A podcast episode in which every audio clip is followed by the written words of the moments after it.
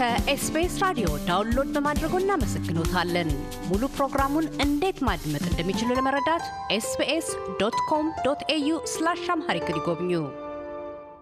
በአውስትራሊያ የፖሊሲና ሳይንስ ኢንስቲትዩት አማካኝነት በየዓመቱ የሚሰጠው Tall Poppy Award ዘንድሮ በ Curtin ዩኒቨርሲቲ የህፃናት ሕክምናና የማህበረሰብ ጤና ተመራማሪ ለሆኑት ዶክተር ግዛቸው ተሰማ የ2020 የምዕራብ አውስትሬሊያ ቶልፓፒ ወጣት የሳይንስ ተመራማሪ አድርጎ በመምረጥ ለሽልማት አብቅቷል።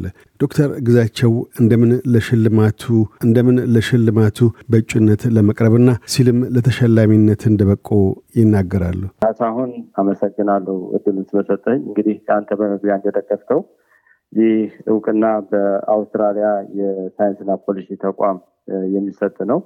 ይህ እውቅና ወይም ሽልማት በአውስትራሊያ በሚገኙ በስምንቱም state ኦች ያሉ ተመራማሪዎችን ለሳይንስ ያደረጉትን አስተዋጽኦ እንዲሁም ሳይንሳዊ ግኝቶችን communicate በማድረግ እና ለማህበረሰቡ ተደራሽ በማድረግ ያደረጉትን ጉልህ አስተዋጽኦ እውቅና የሚሰጥ ነው። ይሄ የ PhD ትምህርታቸውን ጨርሰው እስከ አስር ዓመት ያሉ ተመራማሪዎችን ይጋብዛል። እንግዲህ ሽልማት የሚሰጠው በሁሉም ዲሲፕሊን ነው። በጤናው ዘርፍ ብቻ ላይ እያተኮረ ሳይሆን በተለይ STEM የሚባለው የሳይንስ፣ ቴክኖሎጂ፣ engineering እና በሂሳብ ትምህርቶች ላይ አስተዋጽኦ ያደረጉ ባለሙያዎችን ነው የሚጋብዘው።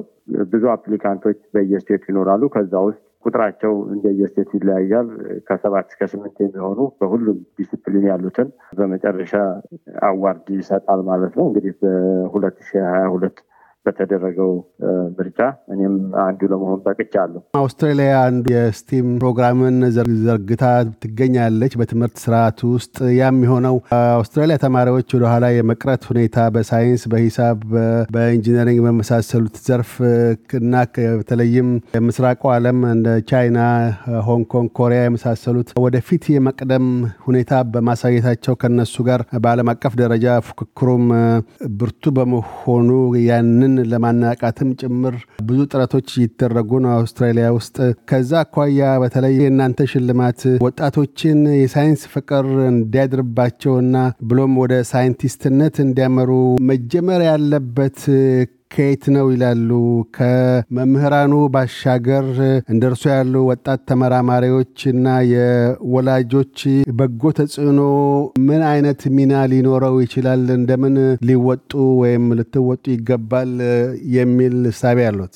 በጣም ጥሩ ጥያቄ ነው። እንግዲህ እንደሚታወቀው ሳይንስ ለአንድ ሀገር እድገት በጣም መሰረታዊ ነው። ከዚህ ጋርም ተያይዞ ብዙ ሀገሮች ለሳይንስ እና ቴክኖሎጂ ከፍተኛ የሆነ ትኩረት ሰጥተዋል። ከዚህም በተያያዘ የአውስትራሊያ መንግስትም ለሳይንስ ከፍተኛ ትኩረት እና አቅጣጫ ተሰጥቷል። ወጣቶች የወደፊት ተመራማሪዎች እንዲሆኑ በሳይንስ ትምህርቶች ያላቸው ፍላጎት እንዲጨምር አሁን የተለያዩ ጥናቶችን በዩኒቨርሲቲ የሚያደርጉ ምሁራን የወደፊት ተመራማሪዎችን እንዲያነሳሱ ወይም inspire እንዲያደርጉ አንዱ አቅጣጫ ነው። እንግዲህ ከዚህ ጋር በተያያዘ እንግዲህ ወጣቶች ለሳይንስ ፍላጎታቸው እንዲጨምር የወደፊት ተመራማሪዎች እነሱ ስለሆኑ በጣም ቀደም ብሎ ነው መጀመር ያለበት። ይህም በተለይ በሁለተኛ ደረጃ ትምህርት ተቋማት ያሉ ወጣቶች ለሳይንስ ትምህርት ትኩረት እንዲሰጡ መደረግ አለበት። ይህ ሽልማት አንዱ እንደ ቅድመ ሁኔታ የሚያስቀምጠው በዚህ በየዓመቱ ይህ ሽልማት ወይም እውቅና የሚሰጣቸው ተመራማሪዎች at least ሁለት የሚሆኑ የ outreach ፕሮግራሞችን በማድረግ በሁለተኛ ደረጃ ትምህርት ቤት ተቋማት እየተገኙ የራሳቸውን የጥናት ውጤት፣ የልምድ ክህሎት ማካፈል ይኖርባቸዋል። እንግዲህ ከተማሪዎችም ባሻገር የህብረተሰብ ክፍሎችንም እንዲሁ የጥናት ውጤቶቻቸውን ተደራሽ በማድረግ ለሳይንስ ያላቸው ግንዛቤ ከፍ እንዲል እነዚህ ተመራማሪዎች የራሳቸውን አስተዋጽኦ ማድረግ ይኖርባቸዋል። ከዚህ ጋር አንድ መጨመር የምንፈልገው ብዙ ጊዜ እንግዲህ እኔም high school በነበርኩበት ሰዓት ወደፊት ጥሩ ትምህርት መማር ወደ የተለያዩ field ኦች መሄድ እንፈልጋለን፣ ግን ብዙ እውቀትም አልነበረንም። ወደ ዩኒቨርሲቲ ራሱ ስንገባ ምን አይነት ትምህርቶችን መማር እንዳለብን ያሉትን አማራጮች ከተወሰኑት በስተቀር ብዙዎችን የማናውቃቸው ነበሩ። እንግዲህ ይህንን ለመቅረፍ በተለይ በዩኒቨርሲቲ ተቋማት ያሉ ተመራማሪዎች እንዲሁም አስተማሪዎች ሁለተኛ ደረጃ ትምህርት ቤት ላይ ያሉ ተማሪዎችን ማነቃቃት አስፈላጊ የሆነ መረጃዎችንም በመስጠት ተማሪዎቹ ጥሩ ራዕይ እንዲሰንቁ ማድረግ አስፈላጊ ነው ብዬ አምናለሁ። ስለዚህ ያንተን ጥያቄ ለመመለስ በጣም ቀደም ብሎ በለጋ እድሜያቸው በሁለተኛ ደረጃ ትምህርት ቤት ቆይታቸው ወቅት ለሳይንስ ትምህርቶች ላይ ያላቸውን ግንዛቤ እንዲጨምር የተለያዩ ጥረቶችን ማድረግ ያስፈልጋል ማለት ነው። በተለይም በአውስትራሊያ ስርዓተ ትምህርት ውስጥ ከመምህራኖቹ ወይም ከትምህርት ቤቱ ባሻገር ከፍተኛ ሚና ያላቸው ወላጆች በትምህርት ረገድ በተለይ የፍልሰተኛ ልጆች ከአገር ቤት ወይም ከተለያየ ሀገራት ወደዚህ የመጡ ወላጆች ልጆቻቸው ከፍተኛ ደረጃ እንዲደርሱ ጥረቶችን ያደርጋሉ። ብዙ ጊዜ ግን ጥረቶቹ ከፍ ያለ ሆነው አይታዩም። በተወሰነ ደረጃ በእስያ ማህበረሰብ ውስጥ ያለው የወላጆች ግፊትም ሆነ እንደዚሁም በረታችነት የግል አስተማሪዎቹንም ቀጥረው ልጆቻቸው የበለጠ እንዲገፉ ያደርጋሉ። እንደምናየው በተለያዩ ዘርፎች አሁን በአውስትራሊያ ውስጥም ሆነ በሌላው ምዕራብ ዓለም ውስጥ ቁልፍ የሆኑ ቦታዎች ላይ እየወጡ እየተገኙ ነው። በትላልቅ ስመጥር ተመራማሪዎችም እየሆኑ ነው። በሙዚቃውም ረገድ በጤናም ዘርፍ ሆነ በተለያዩ የሙያ መስኮች በከፍተኛ ቦታ እየተገኙ ይታያሉ። እንደዚህ አይነት ጥረቶቹን ከማድረግ አኳያ ወላጆች በተለይ በእኛ ማህበረሰብ ውስጥ ያሉ ወላጆች ምን አይነት ድጋፍም ሆነ ማነሳሻ ለልጆቻቸው ማድረግ ይገባቸዋል? እስከየት ድረስ ሊገፉ ይገባል ይላሉ? ምክንያቱም አሁን ያሉበት የነዚህ ወጣት አዲሱ ወጣት ትውልድ ጊዜ የእውቀት ዘመን ነው። በእውቀት ውድድር የሚካሄድበት ነው። ልጆቹ ወደኋላ እንዳይቀሩ ብዙ እድል እንዳያመልጣቸው የወላጆች እገዛ ምን መሆን አለበት ይላሉ?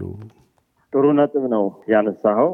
እንግዲህ የአውስትራሊያን የትምህርት ከሪኩለም ወይም የትምህርት ፕሮግራም ካየ ነው በጣም በከፍተኛ ሁኔታ የወላጆችን ድጋፍ የወላጆችን አስተዋጽኦ የሚፈልግ ነው። በቀላሉ ለመግለጽ አገር ቤት ካለው ኢትዮጵያ ካለው የትምህርት ፕሮግራም አንጻር ብናወዳድረው ኢትዮጵያ ውስጥ ያለውን ፕሮግራም ስናይ በጣም ብዙዎቹ አክቲቪቲዎች በትምህርት ቤት የሚያልቁ ናቸው። ከመምህራን ጋር ልጆች በቀላሉ ሊሰሯቸው የሚችሉ ናቸው። የቤተሰብ ድጋፍ አስፈላጊ ቢሆንም በዚህ በአውስትራሊያ እና እንዲሁም በተለይ ደግሞ በምዕራቡ ዓለም ስናይ በጣም family centered ነው። በጣም ብዙ activity ዎች፣ በጣም ብዙ የቤት ስራዎች ልጆች ወደ ወላጆቻቸው ይዘው ይመጣሉ። ስለዚህ ወላጆች ያንን አውቀው በየቀኑ ለልጆቻቸው አስፈላጊውን ክትትል ማድረግ እንግዲህ እነሱም የማይችሉ ከሆነ በተለይ ወደ high school እና ከዛ በላይ ያሉ ተማሪዎች ከሆኑ ጠንከር ያለ ድጋፍ የሚያስፈልጋቸውን የ tutorial opportunity እንዲያገኙ ከሌሎች በማህበረሰብ ውስጥ ያሉ ሊሆኑ ይችላሉ። at least ከፍተኛ ደረጃ የደረሱ ወይም ደግሞ የመጀመሪያ ዲግሪ ያላቸው ልጆች ሌሎቹን የሚያግዙበትን መንገድ በመተለም ወጣቶቹ ወይም ተማሪዎቹ የተለያዩ ድጋፎችን እንዲያገኙ ማድረግ ያስፈልጋል። እንግዲህ በብዙ community ዎች በ Asian community ማለትም እንደጠቀስከው ተማሪዎች የተለያዩ ድጋፎችን፣ tutorial ኦችን እንዲያገኙ ትልቅ መነቃቃትና ድጋፍ እናያለን። እሱም በእኛ ማህበረሰብም በጣም አስፈላጊ መሆኑ ተረድተን ልጆቻችን የተለያየ ድጋፍ የሚያገኙበትን እርስ በርሳቸው የሚማማሩበትን እንዲሁም ለሳይንስ ትምህርቶች ያላቸው ፍላጎት ከፍተኛ እንዲሆን የራሳችንን አስተዋጽኦ ማድረግ ያስፈልገናል እና የቤተሰብ ሚና በጣም ቀላል አይደለም። ልዩ ትኩረትና ድጋፍ ለልጆቻችን ማድረግ ይኖርብናል። የእርስዎ የዚህ የ2022 ሶል ፓፒ ሳይንስ ሽልማት ተሸላሚ ሆነዋል። ኢትዮጵያ ውስጥ እንደሚያውቁት በርካታ የሆኑ የመንግስታዊም ሆነ የግል የሽልማት ድርጅቶች የሉም። ተማሪዎችንም ሆነ በሌላ በተለያየ መስክ ከፍተኛ ደረጃ ወይም ከፍተኛ ልህቀት ያለው ውጤቶች የሚያስመዘግቡትን ሰዎች በየአመቱ የሸለሙ ለማትጋትና ለተከታታይ ትውልድ ዘላቂ እንዲሆን በትልቅ ስራቸውም አርአያነታቸው ጎልቶ እንዲወጣ ለማድረግ እንዲያስችል የዚህ አይነት ነገሮች ብዛም የተለመደ አይደለም። ከበጎ አድራጎት ተዋጽኦ ካደረጉ ተሸላሚዎች ባሻገር በተለይ በምርምር ዘርፍ ያን ያህል ጎልቶ አይታይም እና ከዚህ አኳያስ አውስትራሊያ ውስጥ እርስዎ ከመጡ ጀምሮ ያዩቸው የዚህ አይነት የማነቃቂያ ሽልማቶች ለተሸላሚውም ሆነ ለሌላው ለአዲሱ ወጣት ትውልድ እንደዚሁ የሚያበረክተው አስተዋጽኦ ከፍተኛ ነው እና ከዚህ አኳያ አገር ቤት ምን ማድረግ ይገባል? በምን መልክ የዚህ አይነት ማነቃቂያዎችን የሽልማት ድርጅቶችን ቀርጾ የማውጣቱ ነገር ምን አይነት በመንግስት በኩልም ሆነ በግል በኩል ምን ይጠበቃል? ምን መደረግ አለበት ይላሉ? በጣም ጥሩ ነጥብ ነው ያነሳው። እንግዲህ አንዱ ሽልማት ወይ እውቅና መስጠት አንደኛ ለተሸላሚው የማነቃቃት እንዲሁም ወደፊት ከዛ በላይ ተጠናክሮ እንዲሰራ ያስችለው ይሆናል። በጣም ትልቅ ነገር ነው። ከዛ በተጨማሪ ግን role model ኦችን በማፍራት ዘንድ ትልቅ አስተዋጽኦ ይኖረዋል። ምክንያቱም አንድ ሰው ሲሸለም ነገ ሌላውም እኔም ሽልማት ማግኘት አለብኝ፣ ምንድን የሰራው እኔስ ወደዛ ደረጃ ለመድረስ ምን አይነት ነገር ማድረግ አለብኝ ብሎ እንዲያስብ inspire ያደርገዋል። እንግዲህ role model ለመፍጠር በጣም ትልቅ አስተዋጽኦ አለው። እንግዲህ ከዚህ ጋር ተያይዞ በሀገራችን በኢትዮጵያ በተለይ በሙያ ማህበራት የሚሰጡ ሽልማቶች አሉ። ግን እሱ በቂ ነው ብዬ አላምንም። ባለፉትም እንግዲህ ምናልባት አራት አምስት ዓመታት ሊሆን ይችላል በቴክኖሎጂ ውድድር እያደረጉ አንዳንድ ሳይንሳዊ ስራዎችንም ሃይስኩል ላይ እየሰሩ አንዳንድ ወጣቶችን እውቅና የሚሰጡበት መርሃ ግብሮች እንዲሁ አልፎ አልፎ ያለው እሱ በጣም ደስ የሚል ነው። ግን በቂ አይደለም። እሱ ተጠናክሮ በክልሎችም ዩኒቨርሲቲዎችም ይህን ነገር ትልቅ initiative ወስደው ካሉ የክልልና የዞን የትምህርት ቢሮ የትምህርት ተቋማት ጋር እየተቀናጁ ይህን ነገር በጣም ማስፋት ያስፈልጋል። እንግዲህ ከዚህ ጋር በተጨማሪም ይህ ሽልማትን ወይም እውቅና የተሰጣቸው ባለሙያዎች በየትምህርት ተቋማት እየተንቀሳቀሱ የራሳቸውን ልምድ ቢያካፍሉ ሌሎች ወጣቶችን እንዲተጉ ነገ ጥሩ ዜጋ ለማፍራት የራሱ የሆነ ጉልህ አስተዋጽኦ ይኖረዋል ብዬ አምናለሁ። በምርምር ህይወት ውስጥ ነው ያሉት። ባለፉት ከሁለት ዓመት በፊት በ2020 ከ645 ሺህ ዶላርስ በላይ እንደዚሁ ለምርምር ፕሮጀክት ማካሄጃ ድጎማ አግኝተው ነበር። ምርምሩም የሚያተኩርበት በተለይ ሞተው የሚወለዱ ልጆችን የተጋላጭነት ትንበያ ማድረግ፣ ለጊዜያቸው ቀድሞ የሚወለዱና አነስተኛ ክብደት ኖሯቸው የሚወለዱ ህጻናትም ቁጥር የሚቀንስ የጤና ስርዓት ገንባት ላይ የሚያተኩር ነው። የምርምር ጊዜው በእርግጥ አምስት ዓመታት ዓመታትን የሚፈጅ ነው። ሁለት ዓመታት ሆኖታል አስቆጥረዋል። ያስ ባለፈው የምርምር ፕሮጀክቶ ምን ላይ ደርሷል? በአሁኑ ወቅት ከምን ላይ ይገኛል? በተለይም በእስራኤል ውስጥ ያው ሞተው የሚገኙ ልጆች ባለፈው በነበረው ዳታ በአመት እስከ ሁለት ሺህ በላይ በቀን ስድስት ያህል ህጻናት ሞተው እንደሚወለዱ ጠቅሰው ነበር እና አሁን ያለው data ምን ያመላክታል? የእርሶስ የምርምር ፕሮጀክት ከምን ደርሷል? ካሳሁን remind ስላረከኝ በጣም ጥሩ point ነው። ያ እንግዲህ ጥናት ብዙ ጊዜ ረጅም process የሚወስድ ነው። ጥናቱን ከመጀመር በፊትም ለጥናቱ የሚያስፈልጉ ግብአቶችንም አስፈላጊውን የሆነ የስነ ምግባርና የ ethics approval ማግኘትን ጨምሮ ለዚህ የሚያስፈልጉ data ዎችን ማግኘትን ያካትታል። እንግዲህ እነዚህን step ኦች በአብዛኛው ጨርሰናል። በቅርቡ ለዚህ ጥናት የሚያስፈልግ data ዎችን ከአውስትራሊያ መንግስት እናገኛለን።